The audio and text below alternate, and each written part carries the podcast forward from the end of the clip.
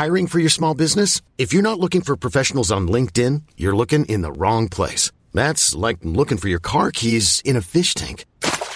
LinkedIn helps you hire professionals you can't find anywhere else, even those who aren't actively searching for a new job but might be open to the perfect role. In a given month, over 70% of LinkedIn users don't even visit other leading job sites. So start looking in the right place. With LinkedIn, you can hire professionals like a professional. Post your free job on linkedin.com slash achieve today. The following on podcast is proudly sponsored by Barbados Tourism. Before we kick off uh, the show, I just wanted to take a moment to remind you that the ICC Men's Cricket T20 World Cup final is taking place in Barbados this summer. This, by default, gives all of my fellow cricket fanatics the perfect excuse to go and book a holiday to Barbados in June and experience firsthand the euphoric atmosphere at the Kensington Oval, the cricket mecca of the Caribbean. If the cricket alone isn't enough to tempt you, then let me be the one to remind you that a trip to Barbados can also include leisurely strolls along the breathtaking coastline, mouth-watering flavours of the world-class Bajan cuisine, and of course, plenty of rum. Head to visitbarbados.org forward slash cricket today to book the trip of a lifetime to Barbados, the best place to be a cricket fan.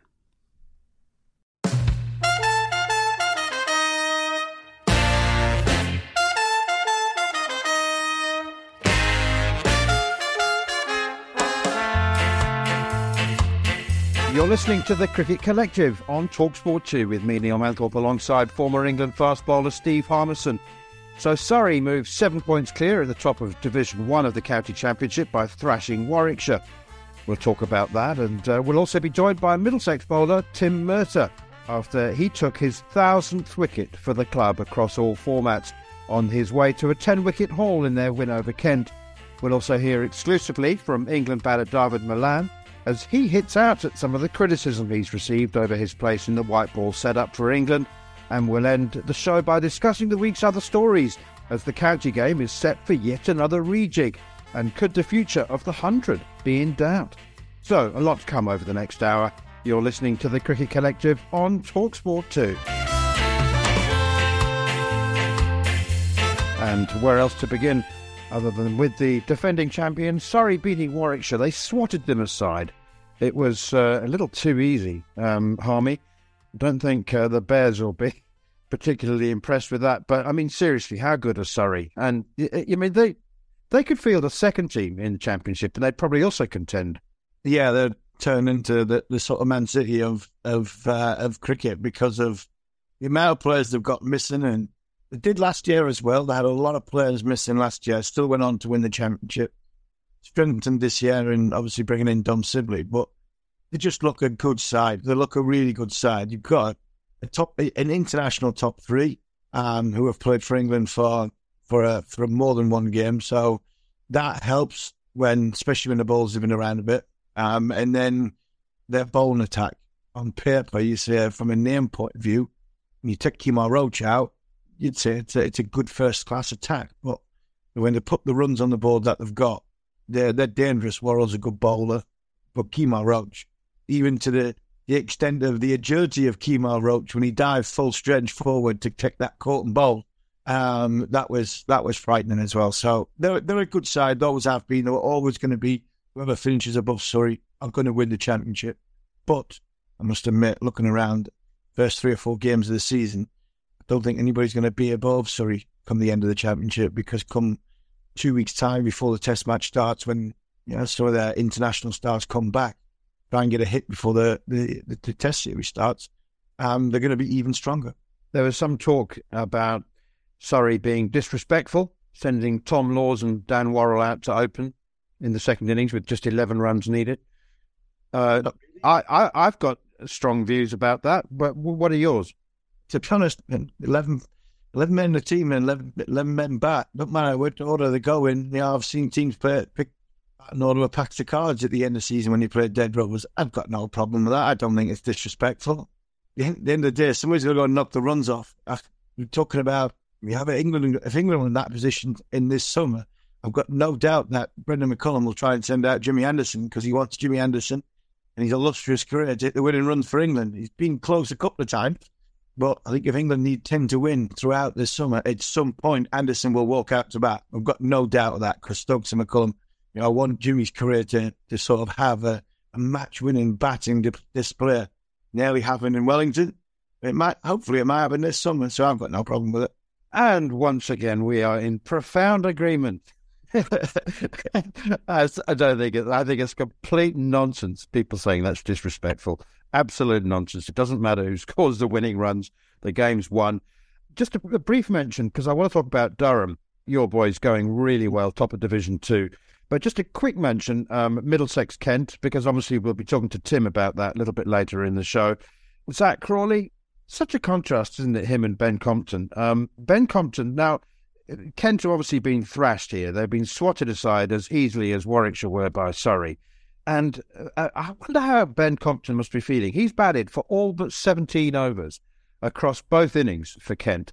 He hmm. is a solid and old fashioned type of opener as, as you can find in the entire championship. And yet he must feel, I've got no chance playing for England while McCullum and Stokes are in charge. Yeah, unfortunately, Ben, you don't think you are in the equation for opening the batting for England because not because of the way you bat, but I just think I don't think England will drop Zak Crawley. I, I really don't. I think Ben Duckett's got more chance of being left out than than Zak Crawley. Done it again last year. He's done it again this year. Ben Compton. He's got value on his wicket, and he turned into the Joe Root of the England cricket team for about two years, wasn't it? And that's the way that's what happened with Joe Root. The with Compton and Kent. But joking aside, you have to have a look at Zak Crawley. I want Zak to perform. I want him to, to succeed because I want him to perform for England because I think he benefits the England team when he's when he's on song. But there's two or three times this year where I've looked and gone, who they're playing. And again, I'll say it again like I did a couple of weeks ago. The last thing Zak wants to see is Chris Rushworth. Well, anybody else, and you're looking at it, doesn't want to play against Jimmy Anderson, Nobody wants to play against Jimmy Anderson this time of the year, but nobody wants to play against Tim Murtagh either. And unfortunately, even before a ball was bowled, I, I thought an LBW bowled or caught first slip would have been the dismissal that Tim Murtagh would have had against Zak Crawley. Didn't think it would be in the emphatic um, fashion that it is, because you know, the first one was a it was a great bit of setup because I watched a bit of it. You know, away, moving away, nips it back, stumps go everywhere in the first ball, you can get out first ball. No issue with that. Good area, good ball. You play away from your body, but still, yeah, trying to get a feel of the ball um, against a good bowler. But looking into the, you know, fast forward into the summer, Zak Crawley is feast of famine, isn't it? It is. Okay, let's uh, look at Durham against Derbyshire. Another comprehensive victory, innings and seven runs. Um, so many talking points. I mean, uh, Durham. I know that you're naturally biased, but I agreed with you before the season even began that Durham looked like a Division One team. They've got strength in all departments, really. Um, I tell you what did stand out for me was Brydon Carse making 91 last week, and you're thinking, oh, how long is he going to have to wait before he does actually score his first 100? One game, as it turned out. Yeah, he's. I think he's a, an exceptional talent.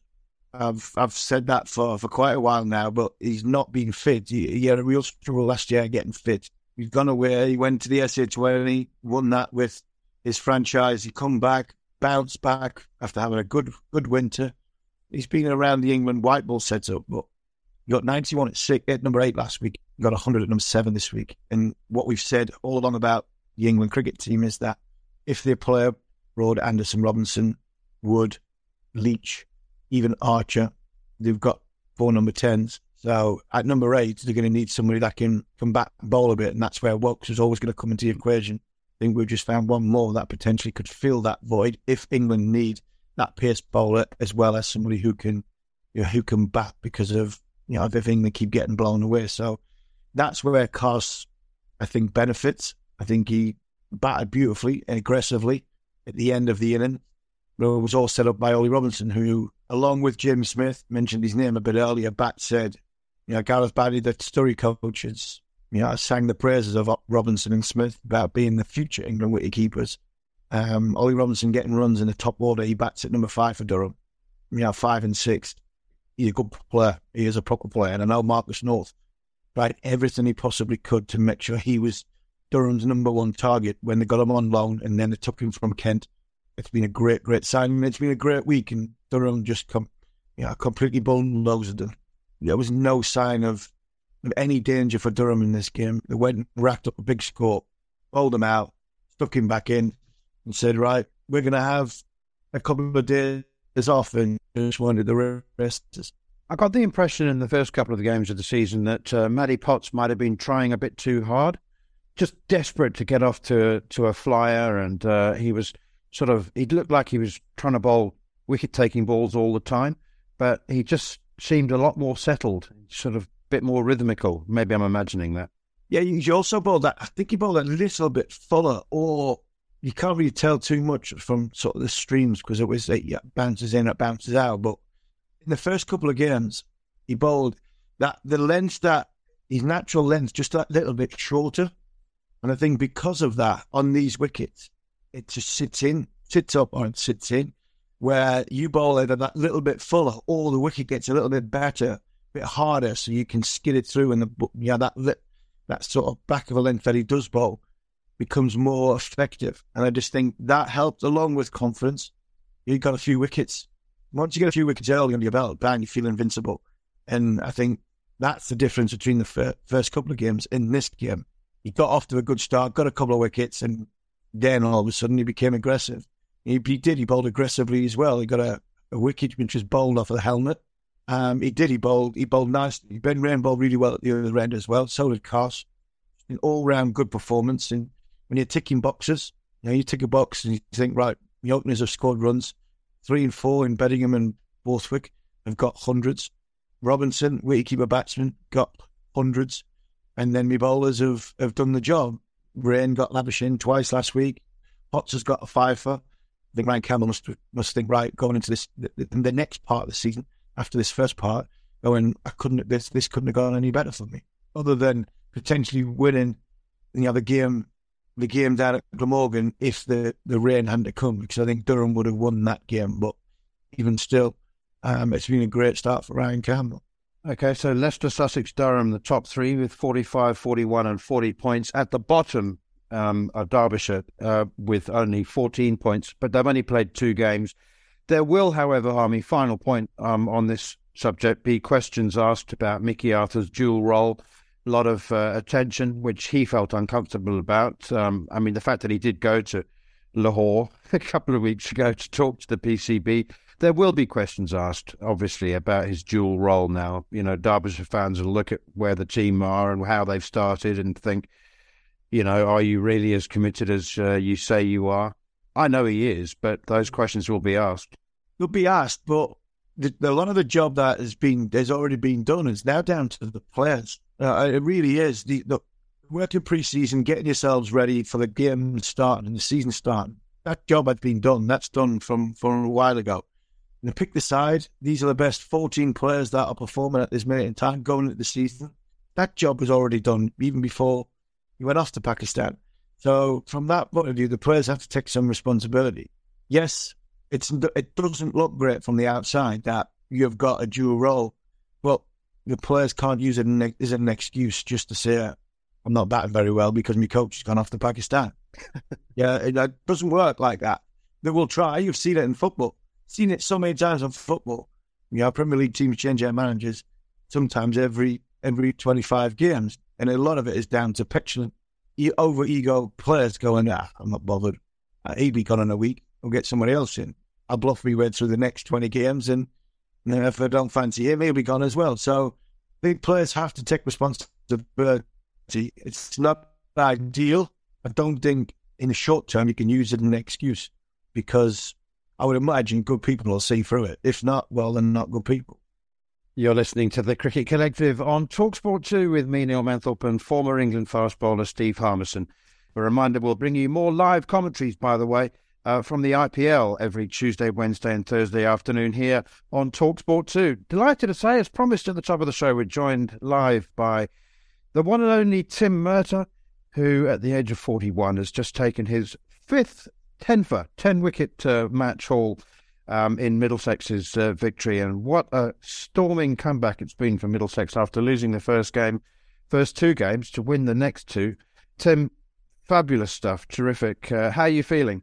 Yeah, good. Thanks. We've sort of, as you say, we've played the first four weeks of the county championship, so we've got a we've got a week off this week, which is nice. It's nice to have won that game going into a week off as well, and rediscover a bit of form because you, you know after the first two games, everyone was slightly concerned, being two from two the wrong way.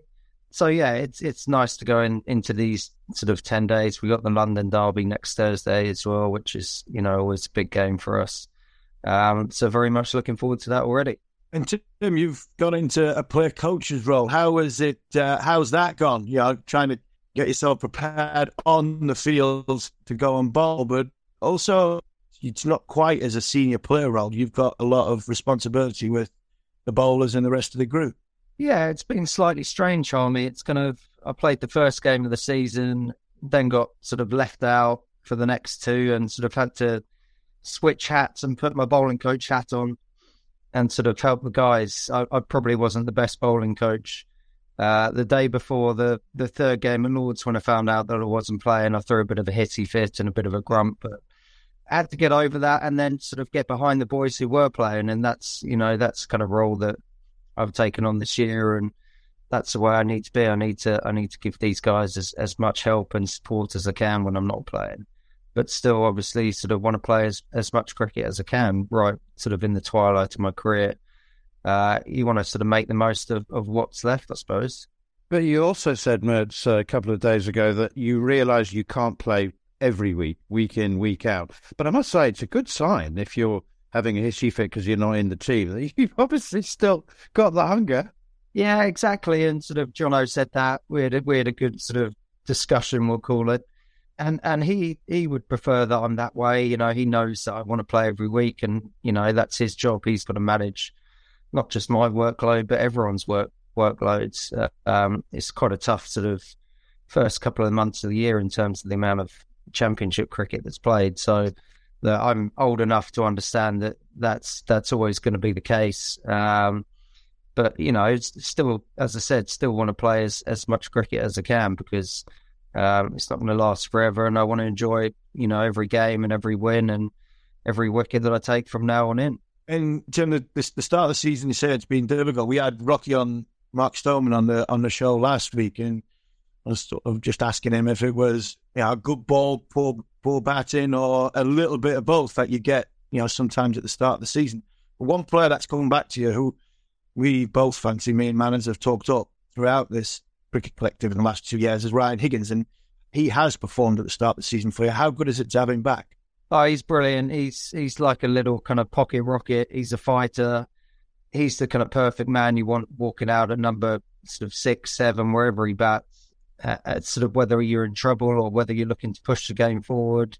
Um, he's that kind of ideal ideal guy in that lower to middle order. And you know, his bowling his bowling will always be you know great, steady, and always ask questions of people, especially this time of year if the ball's nipping around a bit. Yeah, he's he's been a fantastic signing for us and and probably one we should never have let go of in the first place, to be honest. But um, you know, it's great to have him back. He's he's a good competitor, and you know, we just love playing cricket with him. I haven't asked you about a thousand wickets for Middlesex. How you feel about that? I mean, it used to happen regularly in the 1930s. You take a thousand wickets for your county well, when I first started in the night. um, yeah, That's what I've been implementing. yeah. it's something I wasn't aware of at the time. I was sort of more focused on the game, and that last wicket happened to be, you know, my tenth in the game, which kind of at the time was more important to myself and the team. But yeah, it's it's a lovely feeling. It's sort of I moved when was it 2007 to Middlesex, so it's been a really sort of you know, enjoyable. What's it been now? 16 years, something like that at the county. And, you know, I was made to feel very welcome as soon as I moved. And uh, you're right. It's, you know, a fantastic achievement and something I'll probably look back on when I retire, you know, with more kind of joy than perhaps I do at the moment. But yeah, it's, it's, it's a lovely milestone to have ticked off. And Tim, you you've been around. You mentioned that since 2007 and at Middlesex, but a long time before that with Surrey. So You've seen the proposals, county championship changing so many times. We've had the 100 in and out. It's like the Okie Kokie, and you've got the blast changing every now and again. But one person who is very cl- you're very close to, who I think the world of, is Sir Andrew Strauss. And Strauss, leaves ECB very, very soon. I think he did a, an excellent job of that high performance review. And I think it, it'll be three to five years before people realise actually he did have a point. This is a good idea. Um, but what's your take on what what's been proposed again. Three divisions in the county championship, the blast moving to three groups again. Are you are you, are you players now sick of this sort of out outside interference with what is uh, a wonderful game which everybody enjoys playing? Yeah, do you know what? I'm sort of quite long in the tooth, and as you say, I'm probably a bit sick of all the proposed changes that seem to happen every every time we lose an Ashes series or every time uh, the England team are performing well. It's it's sort of back to county cricket and what can we change? And you know everything must be bad with county cricket. And I'm not really that fussed whether we play 10, 12, 14, 16 games, but let's just stick to let's just stick to one of them and go with it for a while because even the sort of bonus points and everything changing from year to year, I just I, don't I can't get my head around that to be honest. I, you know, there's always England's always going to be unique in the number of counties there are. It's always going to be a unique competition to play in because you play so much. You play on all different kind of surfaces. I mean, we speak to I speak to Sam Robson quite regularly, and uh, obviously he he started his career in Australia, but coming over to England, it's it's something he loves. It's you know playing in week in week out, playing in different conditions. He kind of sees that as a real strength to the competition, and I, I sort of tend to agree with that. So, I mean, you have to be careful. You have to look at the amount of cricket that's being played, especially internationally around the world, franchises, you know, tours. But let's let's just find a formula and stick to it, and and just get on with it instead of pulling our game apart every season. It seems. I'm still mesmerised by the fact that uh, my co-host is only two and a half years older than you. Look at that man. Look at that specimen of a man, Harmison. He's just taken 10 for 82. I know, I know. That, but the problem is, the only thing I've stopped doing is bowling. So keep up with that because you'll end up looking like this in. Yeah. I've won on can't see your Then I must ask you about Ireland before we let you go. Um, I'm yeah. sure I know that you'll be following their progress quite closely, and obviously that massive occasion coming up against England at Lords, um, one that uh, you made the most of the last time Ireland played um, at Lords. I know that you would have watched their progress in Sri Lanka. Um, they got a bit of a belting in the first test, but uh, bounced back, and you know they did lose the second test. But I'm sure there was a massive amount of learning going on there. How do you think they'll go at Lords? I mean, I'm really excited to see how they go. I mean, the team's changed quite a bit since since that Test match we had at Lords, and it's great exposure and great experience. Look, they've had three tests this winter and come out of the wrong side of it, obviously. But you know, two in Sri Lanka and one one in Bangladesh. It, it doesn't get much tougher than that, especially for you know a bunch of guys that don't play much first class cricket and haven't had you know much exposure to to playing against teams of that quality in the longer form of the game. So yeah, I'm I'm there at Lords on day one. I've very kindly been invited into the president's box of the MCC, so I'll be there sipping on my Pimm's and eating my prawn sandwiches, watching the boys, and just really excited. You know, there were some good performances in that tour. Sterlo, who's someone I'm very close to, great to see him get a Test hundred, and you know Harry Tector. I know we've commentated on, on games before, who, who we're both very excited to see as well. So it was a really special, special three days back then in 2019, and you know it'd be equally as special for for those 11 players to take the field on June the second or whatever it is. And just finally from me, Tim, apart from sipping Pimm's at Lords in the President's Suite on the MCC's account during the Test match, what you know, what can Middlesex achieve throughout this season? You've had that, you know, the bad patch at the start, and you're now kicking on. What can this side achieve? Uh, I mean, sort of those first couple of weeks spoken before were tough, and you know we had a pretty wet preseason le- leading into it, and had you know barely any preseason games. So I always felt we were going to be two or three games behind a lot of teams who might have been away or been on tours. Um, it's difficult to judge, isn't it? First time back in the first division for a while. Um, we've obviously won the last two games, and we've got Surrey up next. You know, they're probably the kind of standard bearer of, of quality in that division. So I, I, think we'll know more after that game um, next week. But yeah, we'll old cliche, take it game by game and and see where we'll end up at the end of the season. But you know, we're we're starting to enjoy our cricket and um, starting to get performances from sort of some of the younger players. Ethan Bamber, who you've mentioned before, has taken to first division cricket really well and, and sort of improved even on last season. So that's great to see. So we'll see when we come up against Surrey next week where we stand. He used to be known as uh, Mini Mertz. Um, I don't know whether that is still a nickname that Ethan Bamber enjoys, but you had uh, virtually identical figures um, in the first innings a couple of days ago four for 40 and four for 42. is he still in your shadow?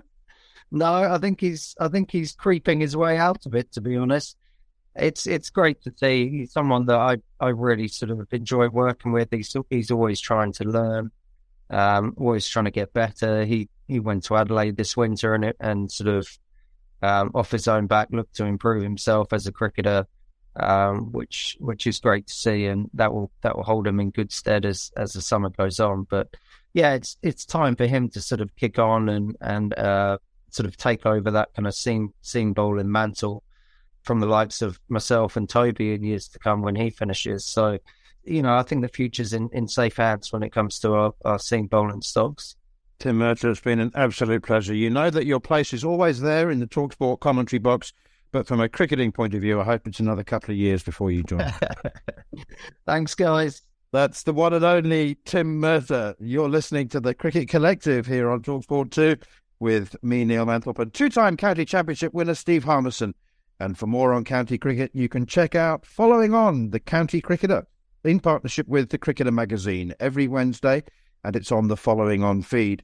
Next up, uh, we'll hear exclusively from England batter Dawid Malan, who's been discussing the rise of franchise cricket and how he's dealt with the almost inevitable criticism surrounding his place in the England white ball team. Ever catch yourself eating the same flavorless dinner three days in a row?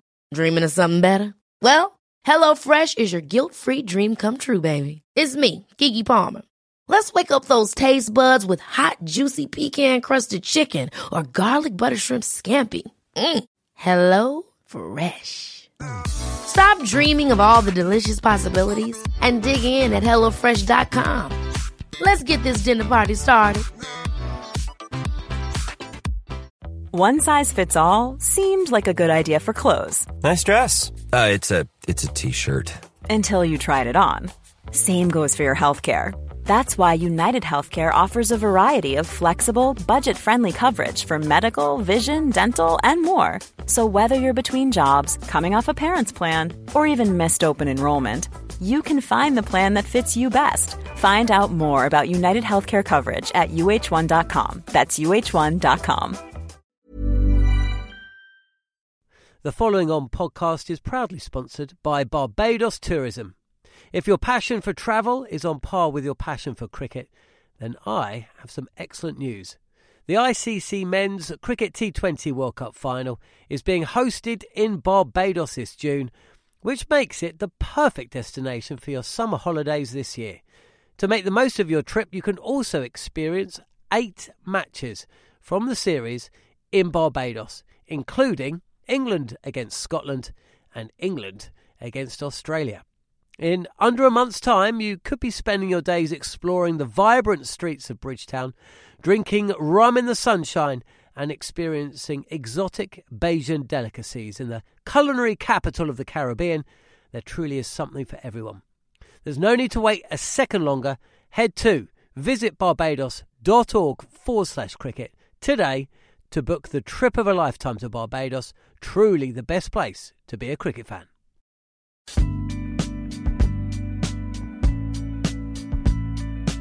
You're listening to the Cricket Collective on Talksport 2 with me, Neil Manthorp, and former England fast bowler Steve Harmison. If you've missed any of the show or you wish to catch up, you can download the podcast from the following on feed, now available via the free Talksport app or wherever you get your podcasts. Okay, time now to hear from England batter Dawid Malan. He's been discussing the rise of franchise cricket, how he looks after his mental well-being while playing all around the world, and also the pressures of being the number one T20 batter in the world. Here he is in conversation with our very own Scott Taylor. David, thanks for speaking to us on Talksport. Firstly, how are you? You've had a busy winter and now start the county season. Yeah, good, thanks. Um, yeah, it feels like the treadmill's non-stop at the moment. Just uh, feels like it's quite hard to get a bit of time away from cricket, but you know, ultimately we've got a short career, so you want to try and play as much as you can. Um, but yeah, it's been a lovely winter. You know, being able to play as much cricket for England, and and to obviously have won a World Cup, and then now to come back and sort of hope you you score enough runs in the county season to be picked for England to be able to go to another one. So um, it's an exciting time at the moment. Yeah, I was going to talk to you about this later in the chat, but I'll bring it up now. We're here talking ahead of the hundred, another franchise tournament. There's there's many around the world now. What's it like as a player playing in all these franchise leagues? Because I was speaking to Lewis Gregory not so long ago, and he was saying that it's not what everyone thinks it is. It's many nights in a hotel room by yourself. It can be take a toll a little bit. Yeah, it is. It's uh, look, it's it. Everything that's good comes with a bit of bad, isn't it? So, um, you know, you spend a lot of time away from home, a lot of time away from families. You know, you are locked up in secure bubbles, um, not necessarily for COVID, but for um, security wise.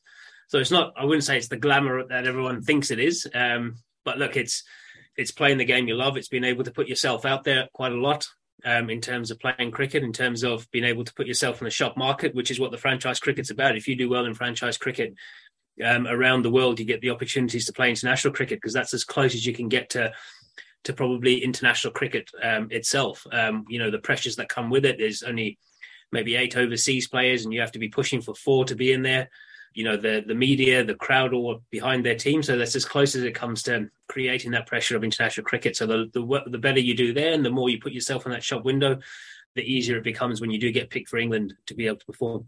You've played in several franchise tournaments around the world. Where does a hundred rate for you in terms of talent and and skill level? I guess. Yeah, definitely up there. If you break it down, to go from 18 counties down to, to eight teams, and you're putting all the strength of of all those teams into into eight teams plus three overseas players, um, you know, it becomes an incredibly strong competition. I really like the fact that it's short and sharp and it's in in a sort of a window that you know you you have to compete. It's not it's not sort of this where you're playing a game every two or three days and you're absolutely shattered by the end. You're actually play, the, the, we're able to sort of have a bit of time off between to be able to train and to be able to gather our thoughts between games, which allows you to keep the standards as as, as high as you can. Um, but yeah, look, I, I think it's absolutely fantastic. Love the, the format of it as well. You know, sure, I don't have to field as long, which is absolutely brilliant when you get to to my age. Um, you know, so it, it just makes it a bit more entertaining, which is which is fantastic. How important is looking after yourself mentally, though? Because you mentioned it's a short career. It could be so easy to keep saying yes to all these opportunities, earn as much money as you can for later on in life. But you've got to look after yourself, and even more so now in the last year since you've become a dad. Yeah, definitely. It's um, I think that's been the hardest thing, um, sort of mentally and physically. You know, you you have to start sort of looking after yourself after cricket as well, as you said. So you you do start saying yes, but it, it's starting to become a bit more selective of tournaments. I think the hardest thing about them is you have to go into an auction or a draft or, or whatever it is. So you're never really guaranteed. So you end up having to put your name into quite a few things. And if you are fortunate enough to get picked up, and suddenly you've got a lot of cricket coming up, so you almost put your name in, hope you only get picked up in three, and and, and you uh, do well in those, and and what have you. But yeah, look, it's it is tough. It, it, I guess finding the balance is the hardest thing. You know, not being able to be at home and, and see your little ones as, as as often as you want is is is quite tough. But um, you know, that's just part of the job, and it doesn't last forever. Maybe got four more years left, and then uh, and then hopefully be at home for a bit. What, what's your drive? What's your motivation? Uh, what, what's your goal when coming into all these franchise tournaments? Oh, look, uh, my ultimate goal is to, to play for England for as long as possible. And the shop window for that is playing domestic cricket and franchise cricket. If if you do well in the hundred or the IPL or whatever um, tournament there is, and you do exceptionally well in that, then that pushes your case even more to play for England and keeps your name in the hat for that. So, you know, I, I guess my driving force at the moment is to to still be competitive and, and push for spots in in, in the England in, England team. You know, obviously those decisions aren't mine, but the franchise cricket um, allows you to be able to, to to be on that stage where if you if you do it really well, then your name stays in there. Yeah, and just on that, there was a lot of talk when you were number one batter in the world. I was speaking to Ben Foakes about about this because now the rumours with Johnny coming back and the story about him wanting to keep. Ben said it was quite hard to actually ignore it. But when you were number one batter in the world, there was still somehow talk about your place in the side. How difficult was that to ignore and focus on the job at hand? Yeah, it, it is quite tough. You know, everyone seems to have an opinion and everyone seems to like a favourite. So people that have been part of the England system for five years seem to get a lot more leeway. In, in, in general, I found that when I was in that situation, I found that uh, recent performances didn't count. It was always historical uh, uh, performances that that mattered more. You know, so I, I found that really hard because it was sort of, well, what more do you want me to do? I I score runs and then you criticize, and I don't score runs and you criticize, and I score more runs and you criticize. So it, it is it is quite tough to take. Um, I guess that's where, you know, for me, Eoin Morgan was so key for me. He was very very um, clear in what he wanted from me and and and backed me um, publicly as well. Um, and when you have leaders that that go out and publicly back you, not necessarily saying you're going to be 100% starting, but to, to back the the way you're playing and to back your talent, that that took a lot of the pressure off me. It took a lot of the trying to prove to everyone every time I played that, you know, I've got the same average and same strike rate as everyone else in the team, but I've got there's an issue suddenly with the way I play because I haven't won a World Cup in 2019 or I haven't hmm. been part of this massive journey the whole time you know, so I I, I feel for for Foakesy, but you know, all he can do is is score the runs he does, and ultimately it's not in his control. And and hopefully, if he does well enough, then that makes more probably headaches for the selectors and the coach and the captain there. Um, because I think they've got quite a few at the moment because everyone's sort of started the county season really well and, and, and done exceptionally well over the last 11 tests there. Yeah, but from your point of view, has time and, and experience helped with that over the years? when managing that pressure and all the outside noise and stuff like that? Yeah, a little bit. Like, uh, I mean, I don't, I don't pay any attention to social media or anything like that anymore. You know, I don't actually watch cricket or anything like that anymore. I, I watch what I need to watch to to get better. Whereas I, I'd probably say up until about four or five years ago, I'd probably sit and watch it. I'd look through social media, probably up until two or three years ago, and I just got to the stage where it was like, people have favorites. People are going to push their own agendas, uh, whether that be in the media, whether that be commentators people have preconceived ideas on on certain things and the way you play and it just got to the stage where it was irrelevant. As long as i was doing what Eoin morgan and now jos Buttler asked me to do um, that's all that matters. And if i'm not doing what they're doing i don't expect to play. Um, so I, I, put it just down to you know every series if i perform in that series and i play the way they want me to play then i'll get picked for the next one. And if i don't then it's because i haven't played or I haven't performed as well as i should have. So i've tried to simplify it a lot more um, and i find that makes it a lot easier uh, for me to be more comfortable in and around the group. How excited are you for, for 2023? We got this Ashes series, which everyone's talking about still, but straight off the back, we've got the 100 and then the World Cup later this year. There's a lot to look forward to this year. It is. It's a massive uh, summer for cricket or year for cricket in general. Um, you look at it now, as you said, you've got the Ashes coming up, you've got the 100, then you've got a whole month of white ball cricket with England, um, then you've got the World Cup. So there's a hell of a lot of cricket coming up for for the supporters and for the players as well. You know, you look at some players that will be part of the hundred, uh, sorry, be part of the the Ashes and be part of the uh, the World Cup. Could potentially win an Ashes and a World Cup in, in the same year if they if they uh, you know if the team plays as well as they can in both of those. Uh, then the opportunity to play in the hundred as well because the window is there for them to play and to be able to win that. You know, some players could have a really good summer if they if they're in the right teams and they play as well as they can and, and everything, all the stars are aligned. Um, but yeah, it's an exciting year. It's what everyone wants to do as a cricketer. You want to play in an Ashes and you want to play in a World Cup, and then you have a window to play in the hundred. So everything sort of is aligned quite nicely. And, and with the Trent Rockets, you've got the likes of Rashid Khan, Alex Hales, these sort of guys. And when I speak to players that play franchise cricket, they say about learning a lot. But what specifically have your game have you learned from playing around the world, playing all these tournaments? Uh, I think the biggest thing for me was learning how to deal with the pressure. When you play county cricket, you have a three-year contract, and you can have a poor year every now and again, and it's absolutely fine. But if you have a poor tournament in the franchise tournament, the chance of you getting picked up there again is slim. So you actually learn how to deal with that, how to learn to stay in the moment, and and and just to play with freedom at that time. Yes, uh, we will fail. We'll have a poor tournament here and there. We all hit the ball badly for a month or two months when it's you don't really want it the most. But it, um, but look, I, I think that was the, the key for me, and and it's the biggest lessons I learned when I started playing for England was that there is going to be pressure. There's going to be scrutiny about your your position after every series. That That's just the way it goes, and it actually prepared me really well for that to be able to go out and go. This is how I'm going to play. This is the way I want to do it. This is the way I'm going to fit into what the team needs me to do. And if I execute it, then I'll get back for it. And and and uh, you know that was the biggest thing for me with franchise cricket. That pressure that you talk about from playing in these leagues has probably helped with the hundred because it's 20 less balls and people might go in and think, oh, God, I have to store four a ball and stuff like that. Yeah, definitely. I think the, the first year we played uh, the 100, you know, one of the things we all kept saying was we've got a, hell of a lot more time than we think. It's not T10 or anything like that. It's it's, it's yeah. actually a just a shortened version of a T20. So the first year we actually went out and played like we were playing a T20. And we actually realized probably towards the end of the tournament that we probably needed to go slightly earlier. We needed to take more risks earlier. And we put that into practice last year, you know, and it's amazing how when you do it, it you know, how, how as a team and you buy into it, how more entertaining the cricket is and, and, and how you sort of can get, you know, those 20 or 30 more runs than you thought you would have got just by taking a chance with it, um, which is what makes this format so exciting. Uh, I've got to let you go, but uh, thanks for joining us on Talksport. Good luck for 2023. No worries. Thank you, Scott. That's uh, Dawid Malan chatting to uh, our very own Scott Taylor. Harmy, you know what's really interesting to me about that is there's always a risk when you speak as honestly as, as Malan was there that you're going to sound like you're whinging. And, and, and he didn't. Not to my ears, anyway. What did you think? No, I didn't think he was whinging. I think what you find, what I find with, with Dawid Malan is he's a very honest person. I've had a couple of conversations with him, sort of social stand aside, and one or two when I went to Yorkshire for that brief time. Um, he talked about he talked to me about what happened during the Ashes and some of the stuff that went on there from a personal point of view. With you know, his wife gave birth and he went through a he went through a hard time. He really did, and I'm not going to go into it because that's for his book, and it, it was a hard time, and he he deserves a, a pat on the back for mentally getting through what happened to him in, in Australia. Well, you d- you didn't really you don't really hear about Malan in public.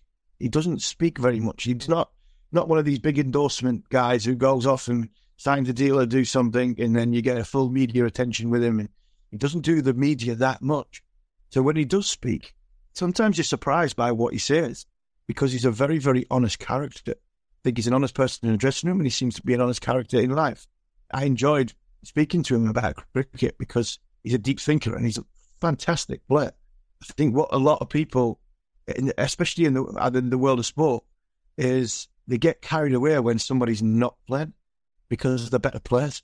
So when Dawid Malan is sitting at the top of the tree in world rankings, mind you, I don't believe them T20 world rankings are worth anything because I think there's a lot of a lot of players getting rested, a lot of players getting rotated, and it's not a full.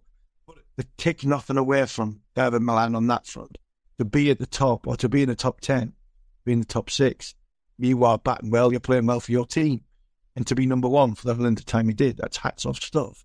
But a lot of people got carried away that Joe Root was a better player than Dawid Malan because he was England captain and he, he couldn't play white ball cricket. So everybody was, we need Root back in, we need Root back in because Joe Root had done a good job during, he was the T20 World Cup in, I think, 2019. So you're always a better player. Some players are better when they're not playing. Unfortunately, that was always thrown at Dawid Malan because there was players getting rested and rotated, and a lot of people from the outside thought if we have our full strength side, Dawid Malan won't be in it. But every time somebody said that, Dawid Malan go get hundred, we go and get an eighty in a in a in a in a T Twenty game, and he kept saying to people, "Just leave me alone. Yeah, have a go at somebody else because." Every time you have a go at me, I get run, and you still would have a go at me. So I can see what he's saying. I fully understand what he's saying. I have got no problem with him being honest. No problem whatsoever. I think it's a breath of fresh air. Stuart Broad had said that. We would, we would have everybody been jumping on the bandwagon. Ah, Brody's look how passionate Brody is. He wants to play for England, but no problem with that. What was the difference between that and what Brody said at Hampshire, which were uh, the Ageas Bowl when COVID hit and he got dropped for that first test? He was making a he was making a statement. I think Dawid Malan was making a statement saying I'm number one in the in the world. Whether the rankings mean something, I don't. But everybody's been there for a long, long time. It means I performed for a long, long time. So if you want to pick Joe Root, then find another role for Joe Root because I'm not going nowhere. Good on Dawid Malan for saying that. Two final thoughts there. Um, I think he's a better person and a better cricketer for not watching cricket when he's not playing it. I tell you, somebody else who'd never watched cricket, even when he was next into bat, was Jacques Kallis. Mm. He never, ever watched cricket. The only time he ever watched cricket was when he was head coach of Kolkata Knight Riders and uh, he was told he had to watch the opposition that they were playing next. Uh, but otherwise, he never watched it. And I think there's something that's okay if you're 21 years old and the beginning of your career, but you know what? You you spent that long playing cricket. Why why would you want to spend? I mean, get on the golf course. Go uh, go. I, I, managers used to annoy me. I, I must have met a couple of times I played for Durham and went back to sharing a room and whoever was sharing a room with, because at night times you'd have like the, the Pro 40 or a, a blast game on at night time. You get back, sit there. And there was a couple of times I was room with, put, tell me how to put a cricket on. I'm like, what are doing? That watching the cricket? No, you're not. Not on this stream, you know. You go somewhere else. I'd rather watch East EastEnders or Coronation Street. I'd be on the field for six and a half hours. You put the cricket on that telly, and I'm going to do rockstar style out the window.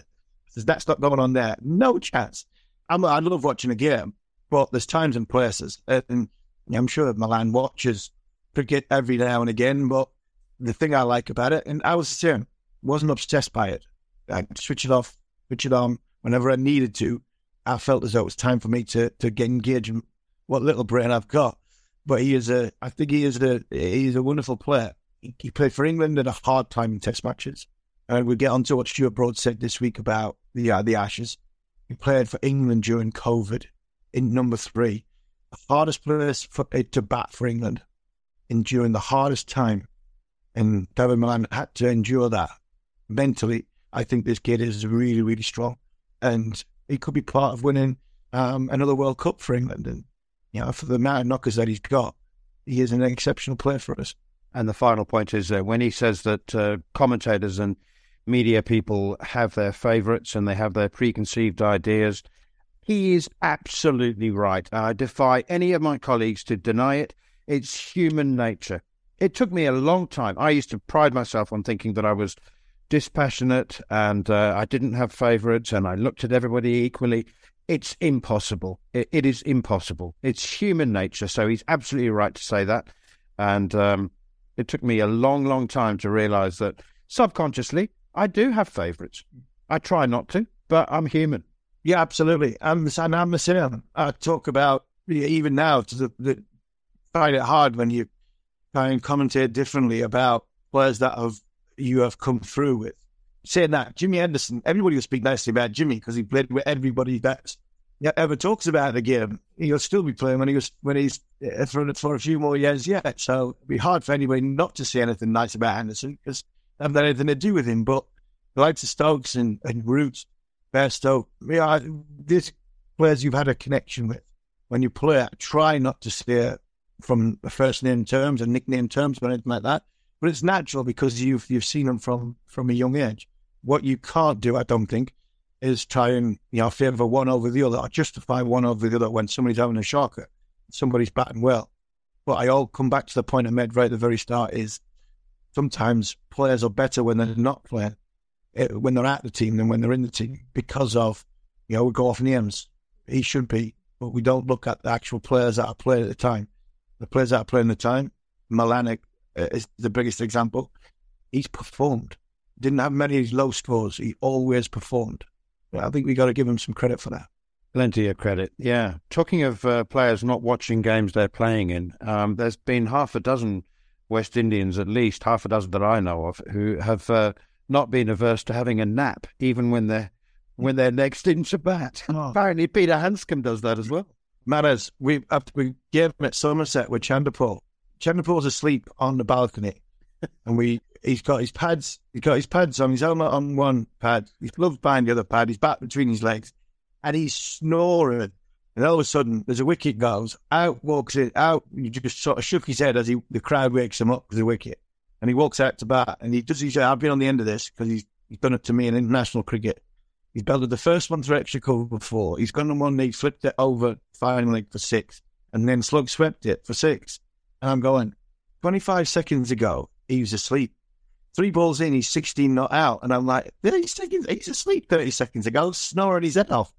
And Shiv did it all the time. Shiv never, Shiv never watched again. He was always snoring before you went out to bat, but he was awake as soon as he got there. You're listening to the Cricket Collective on Talksport 2 with me, Neil Manthorp, and the former number one bowler in the world, Steve Harmison. Okay, on to uh, lots of other stories. Let's begin with uh, your old mate, Stuart Broad.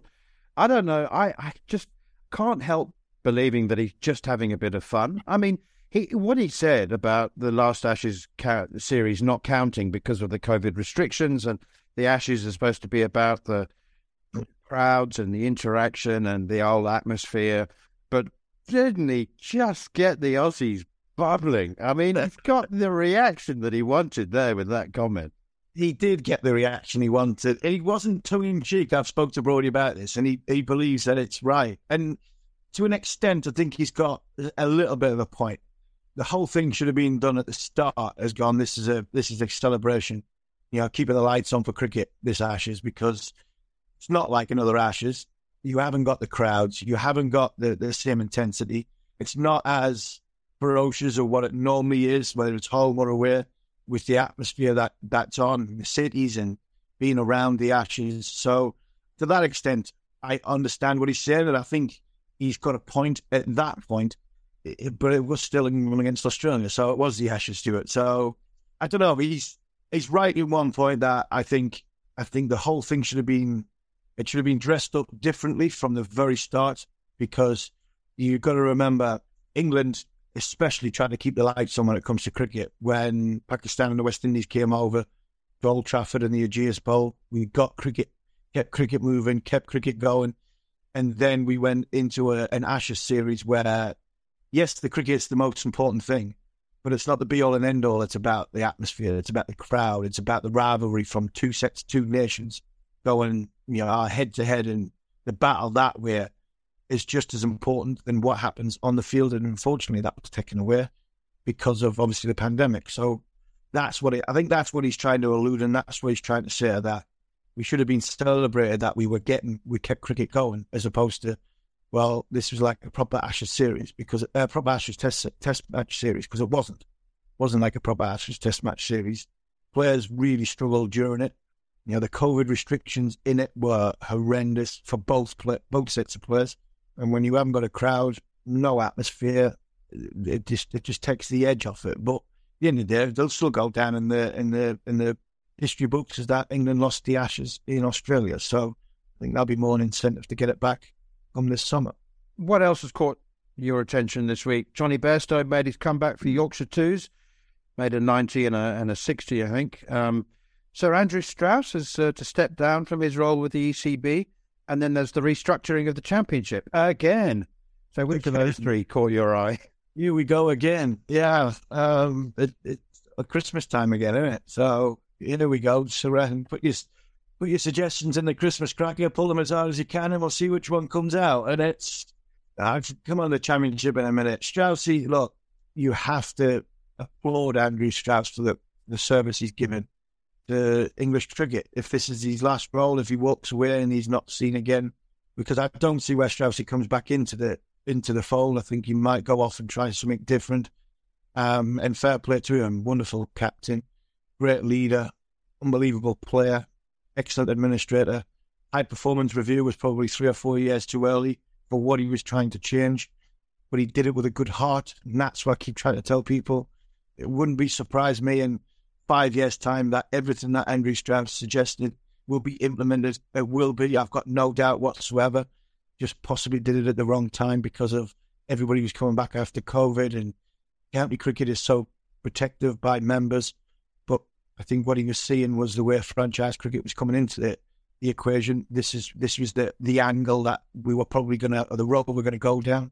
Potentially went a bit early, but from a as a as a former teammate of mine, he should congratulate everything he's done for, for, for English cricket because he's been unbelievable. And watch the space, that high performance review, it was done by a good man and a very, very good heart with a cricket brain who's everything he's done and said will probably be in place in, within five years. And that is, I hope that's not why he's leaving. I hope he's going to go on to do to do other things because he's a, a very, very intelligent man and he'd be, a, I think he'd be asset to what comes in uh, wherever he goes. But I think England, English cricket have lost a very, very good administrator. Johnny, well, great to see him back. He's coming back to keep wicket. That's it. He's got no interest in opening a baton.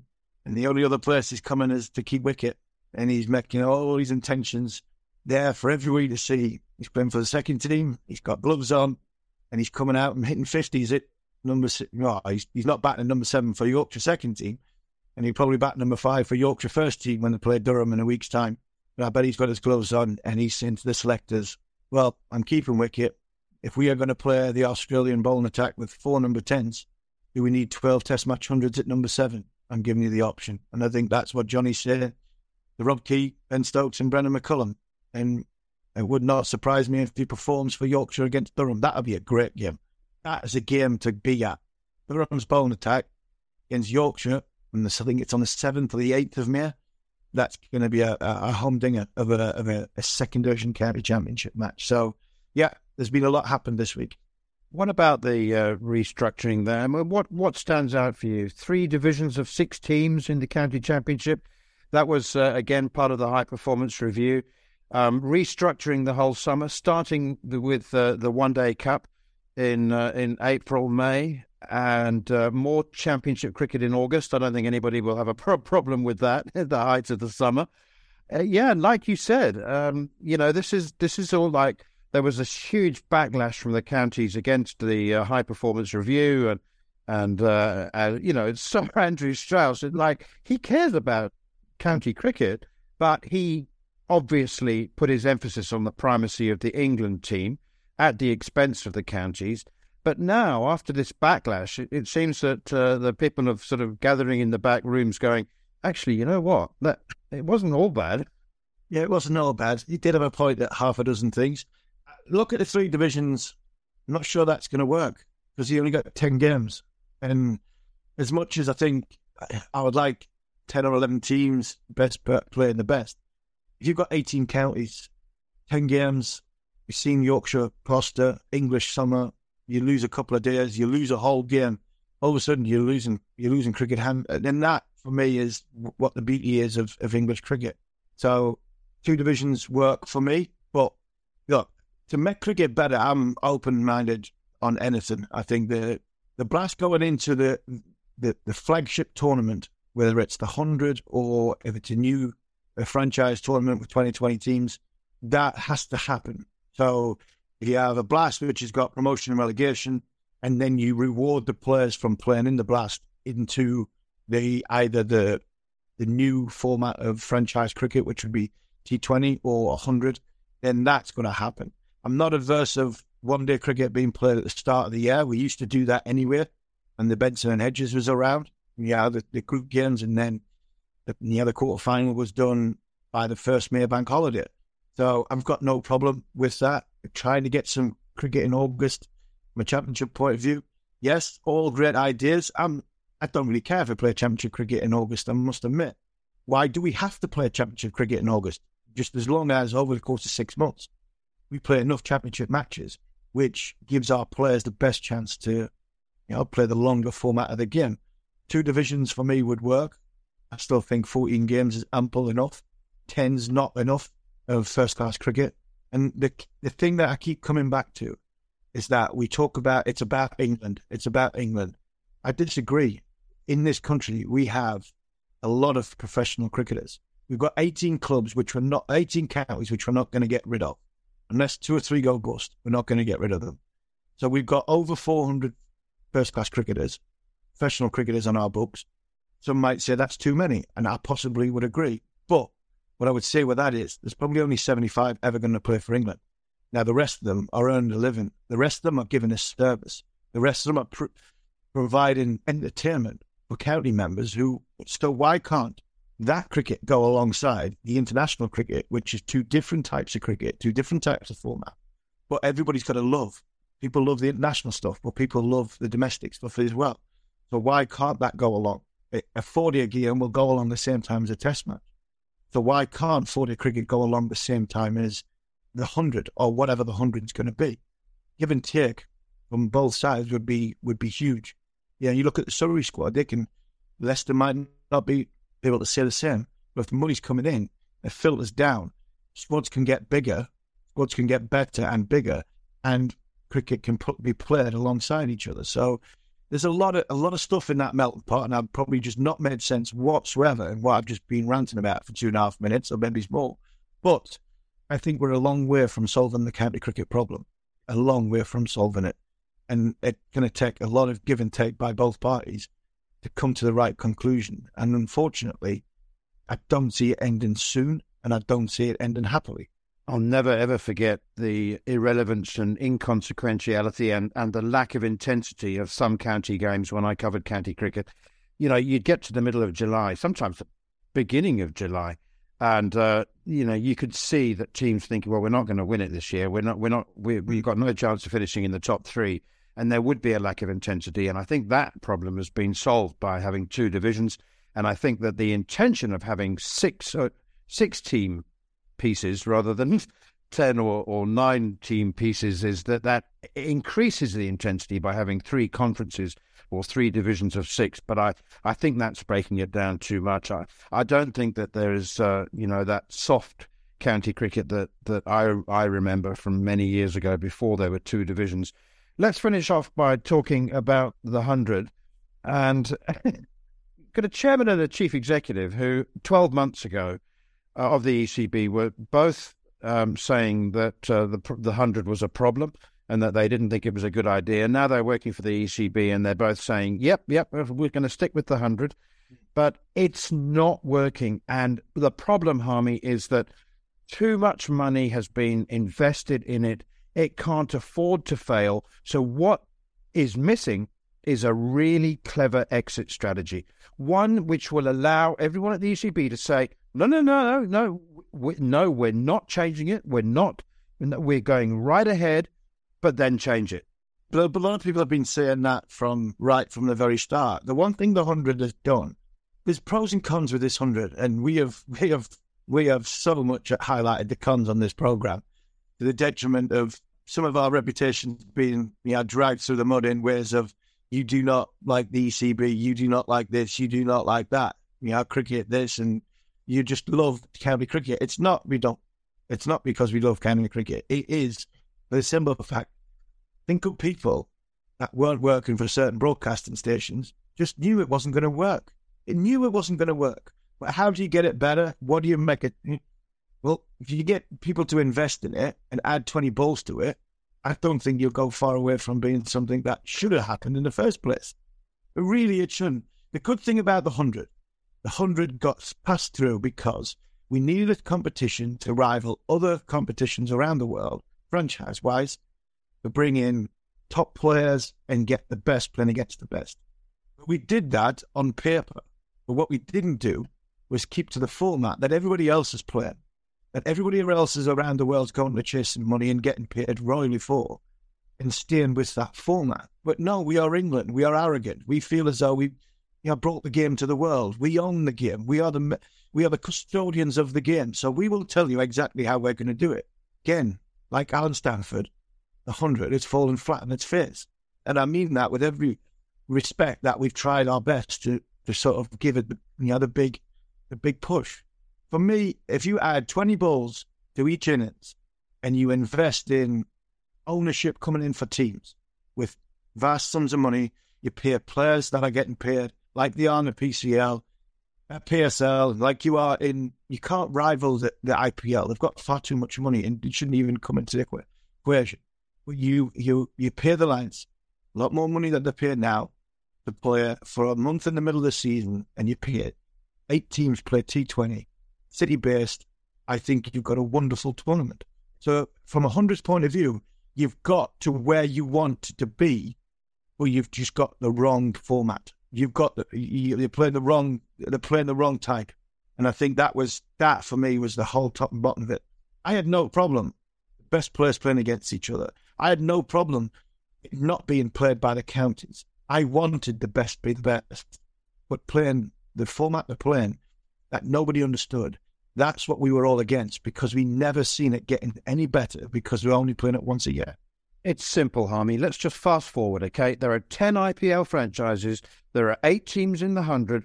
Let them bid right now. Let them bid for those teams, and the ECB will have 10 squillion pounds in the bank, and they'll be rich and set up for the next century. But, but, but Manners, it's coming anywhere. So do you want to get involved or not? This is the thing about me with we were own the game. We were the custodians of the game you want to get on board or do you not? Because for me, in three to five years' time, they'll be in America. Yeah. They'll be in America. If we keep, we have not got the money in this country. with ECB have not got the money to keep this going because we need outside investment. If we get outside investment, all of a sudden, eight teams playing 2020 cricket, we have got a great, we have got a great competition. You've been listening to the Cricket Collective on Talksport 2 with me, Neil Manthorp, and former England fast bowler Steve Harmison. And if you've missed any of the show or you wish to catch up, you can download the podcast from the following on feed, now available via the free Talksport app or wherever you get your podcasts. And we'll be back at the same time next week to look back at the week's biggest stories. But for now, this has been another edition of the Cricket Collective here on Talksport 2.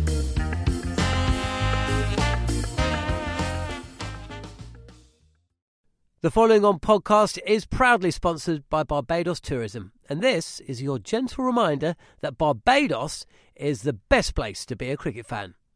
With eight matches from the ICC Men's T20 Cricket World Cup Series taking place in Barbados this summer, including the final, you can experience the summer of a lifetime by booking today.